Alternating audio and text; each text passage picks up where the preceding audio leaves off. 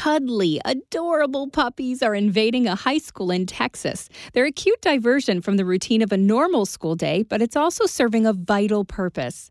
Hi, I'm Billy Branham. The pups are being trained at Wimberley High to become diabetic alert dogs.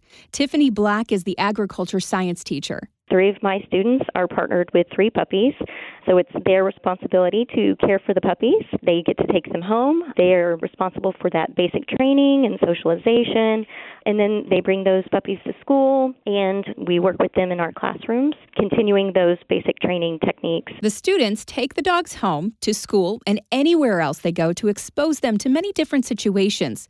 Training service dogs is fun, but it also comes with giant responsibilities. My students absolutely love it. They really enjoy coming to class and working with the puppies. It gives them something fun to look forward to. Uh, they're understanding the importance of this program and that ultimately we could be preparing these dogs to save a life one day. Once fully trained, the dogs will help alert their owners in case their blood sugar drops. Truly a life-saving skill. But Tiffany says the animals need to learn how to conduct themselves no matter where they are to get them ready for their upcoming jobs. It's really important for my students to work with these dogs. dogs and get their basic training and manners, and most importantly, the socialization aspect. These dogs need to be in lots of different situations, so they need to be kind of used to those types of things. Tiffany says the future service pups aren't the only ones being changed by the program at her school. I've spoken with their parents, and their parents have seen significant changes in their kids, the maturity level.